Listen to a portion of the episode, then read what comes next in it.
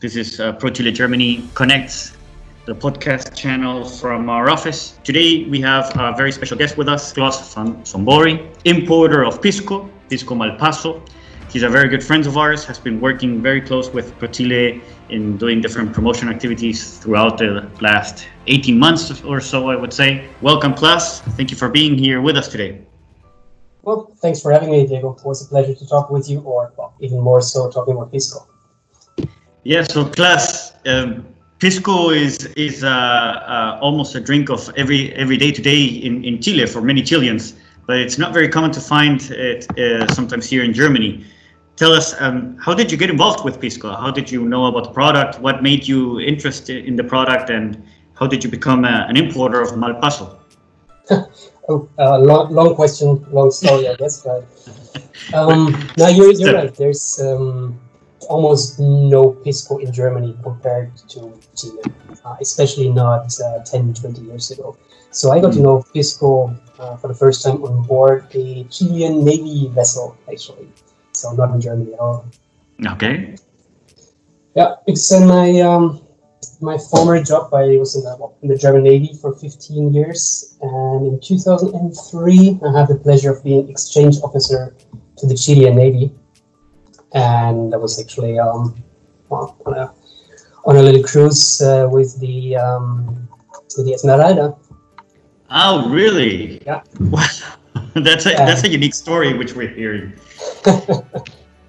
No, no, it was uh, it was fun, and uh, no, I will not tell you too many stories about that trip though. But um, one of them, I was uh, welcomed with a bottle of pisco on the first afternoon that I joined the ship, of course. And while I have to say the specific pisco that we had on board, which Mhm. sold for one US dollar, um, tax free with discount and everything on board, it's not my favorite, but it was uh, pretty much the first contact. And then just a couple of weeks later, well, different um, different uh, people showed me different piscos, and then in Chile we got to try really good ones, and um, I, I discovered a new spirit really, which I hadn't tried before.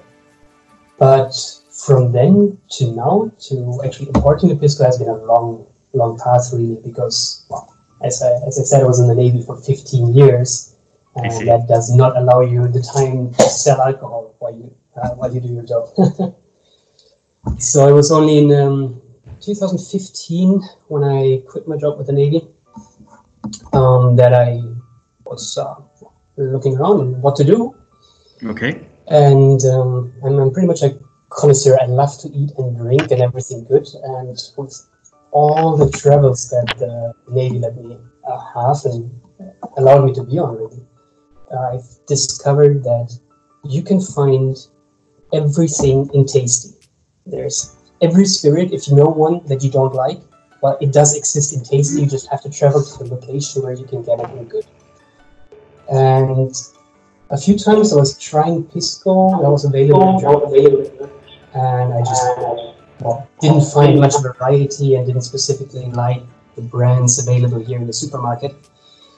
Um, so really, then only by chance, and uh, it was a date in a bar in Buenos Aires um, that got me to making up my mind of importing spirit to Germany. It came out of nothing, really. It was one fun, uh, one fun evening in a bar. Um, started with some Argentinian products first, and then uh, knew immediately after uh, getting settled into that business a little that I need to find a good pisco because I still didn't know any in Germany on the market. Yeah. And then really uh, just that I traveled to Chile two more times, or three more times actually between 2016 and 2019 to try a lot of different piscos, meet the people, and um, I'm really happy to have uh, found the producers of Malpaso. We're really good friends now, and I think that's also key in that business with small brands and small importers. It's uh, as much a friendship as it is a business partnership. It's a it's a very unique story. Huh? A, a German importer of pisco who who tried pisco for the first time in the Esmeralda. I think that's uh, probably there, there, there, are, there isn't a second person who can say that.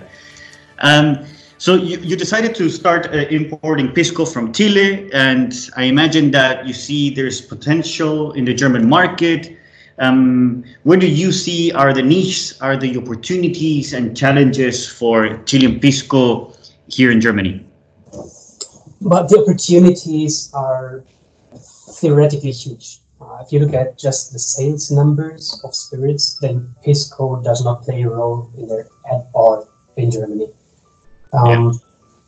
But the fact that no one knows it is only a small challenge because Pisco um, has a much better starting point compared to, I don't know, tequila, which everybody knows, but so many people have bad memory of it. So yeah. if someone hears Pisco, the worst thing that can happen is that he doesn't know what it is. Um, but there's no one that, or almost no one that says, "Oh, Pisco, no, I don't like it," because of having tried a really bad one. So it's a really clean field to start with in Germany, and you, you can enthuse people with Pisco. You, you, just have to tell them what it is, and then let them try.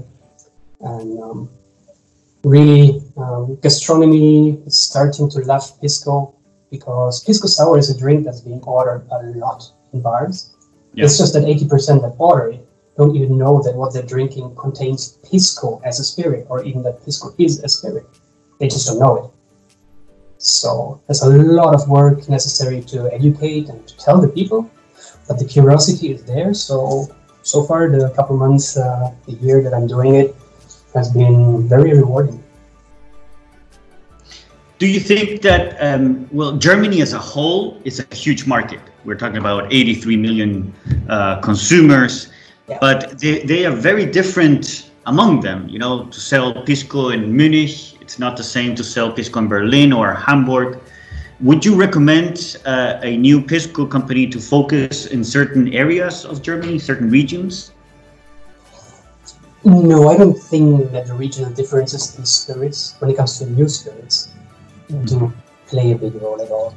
It might be that in the north the people drink more peppermint liquor, and in the south they drink like bitter bitters, uh, bitter liquors. Um, but a new spirit, I think, will be appreciated all over.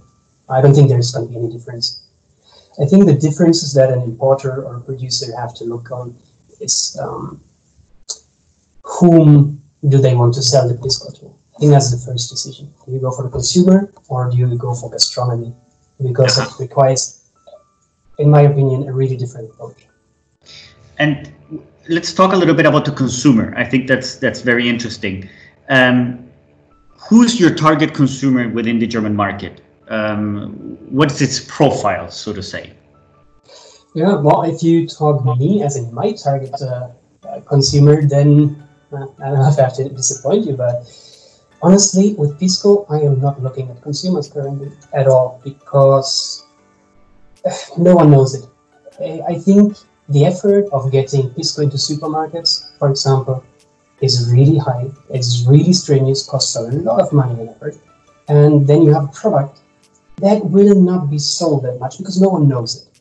Yeah. And even if they see a bottle that is called Pisco, they will go, I don't know what that is. And then they will not buy it, and supermarkets will get angry because the product doesn't turn around and then it will not be in there anymore. So I think it's possible, and there's a huge potential in it, but it requires a lot of effort to get the consumers to buy it with marketing and well, huge effort. I'm a, I'm a really small company, really small importer. I cannot do that. Mm-hmm. So what I'm doing is I'm focusing almost exclusively on the gastronomy. And uh, my idea is that over the next three, four, five years, when bartenders tell the people what pisco is, and when people order pisco sour, the bartender gives them one or two options to choose from, or maybe a shot of pisco neat just to try it, and then that awareness will slowly start to develop. But yeah, I think I, I can agree with you. I mean, usually any any German who has known a little bit about pisco, he immediately relates it only to pisco sour. Yes. Um, and that that's one of the challenges we have. You know, uh, teaching Germans or the end consumer that pisco is much more than just pisco sour.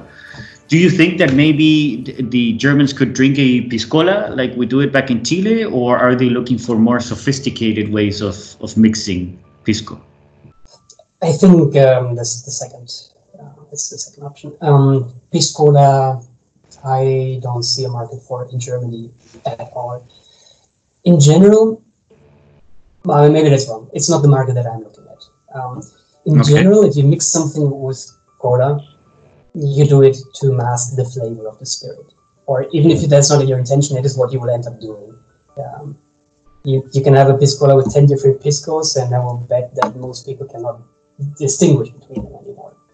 Yeah. And I don't think what we need is cheap entry level spirits that can be mixed with Coke on the market. That is not how you create enthusiasm. That's how you create a, like mass awareness, maybe.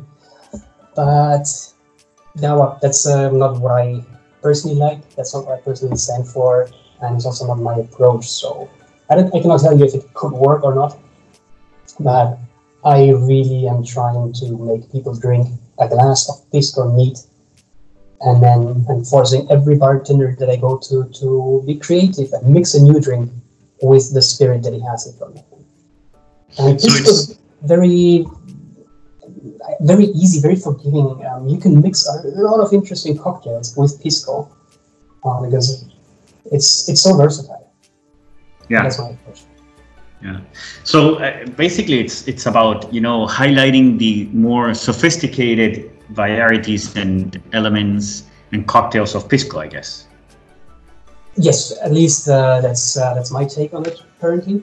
And well, let's talk again in ten years, and uh, we can see if it was correct or not. Um, Yeah.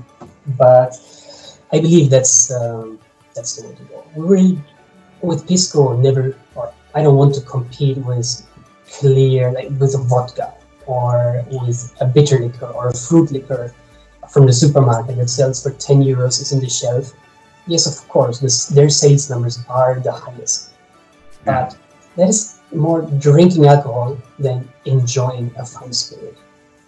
Yeah. And we also see a trend of drinking less alcohol. So I'm, I'm, I'm all for it. Uh, there's no reason to get uh, drunk all the time. Please have less alcohol, but make it the better alcohol. Yeah. No, I agree. I agree. Drink less, but with better quality. Huh? Yeah. Yeah. Um, Klaus. Um, uh, one final question, actually. Um, in the German market today, we already have around five to six brands present. Um, some the biggest brands, of course, are already here with their most iconic labels. And um, but of course, the industry back in Chile, we have I don't know, 15 plus different pisco producers. Um, some of them, of course, are very interested, you know, in exploring the German market and looking for an importer. Um, what are your recommendations? You as an importer, how how do you like to be approached with a new spirit, which maybe you don't know much about, which represents maybe a risk? Um, what recommendation would you give to these new exporters exploring the market and looking for an importer? I think the, the hardest task and the most important task is to find a good match. As the producer, you need to know where you want to establish your spirit and how you want to establish it. And then you need to find the importer that does that. Um, if you have a, a pisco where you produce 2 million liters per year and you want to export 1 million liters and you want to be in a supermarket and get numbers, it is really useless to get in touch with me because I, I don't do that. I don't even have the contacts into all the REWEs, Ilkas, and other Yeah. supermarkets. Yeah. Um, if that can be successful, I don't know. Um, there are one or two brands which you can find in supermarkets. Mhm. The sales numbers are not that great either, though. Um, now, if you have a small artisanal uh, product, handcrafted, that you love yourself and you want to fi- just find some people that also love it, then you will benefit from an importer that actually likes your product. I think that is key. Um, Yeah. Because, yes, you can find a big importer, one that has 30, 40, 50 different spirits in the portfolio, and that is looking for a pisco because he doesn't have a pisco. And that's, that's totally valid. And then the pisco will be in that portfolio, and the pisco will be sold if one of the existing companies of that importer also wants a pisco. And since they have a huge customer base, they will sell the pisco. Yeah.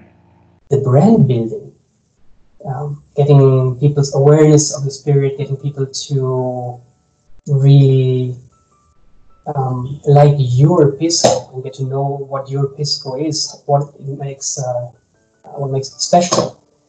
That you can only achieve with someone that's actually taking the time to um, dedicate to that product. So for that, maybe a smaller importer is better. That still you can dedicate the time to it.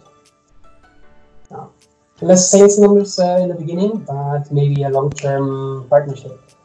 It really depends on what you're looking for, I think.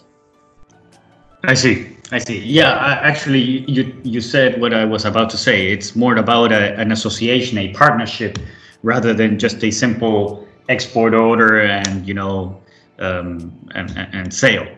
Um, I, I, I, see your point. Yeah, yeah. and I have to have to say this is my personal point of view also, right?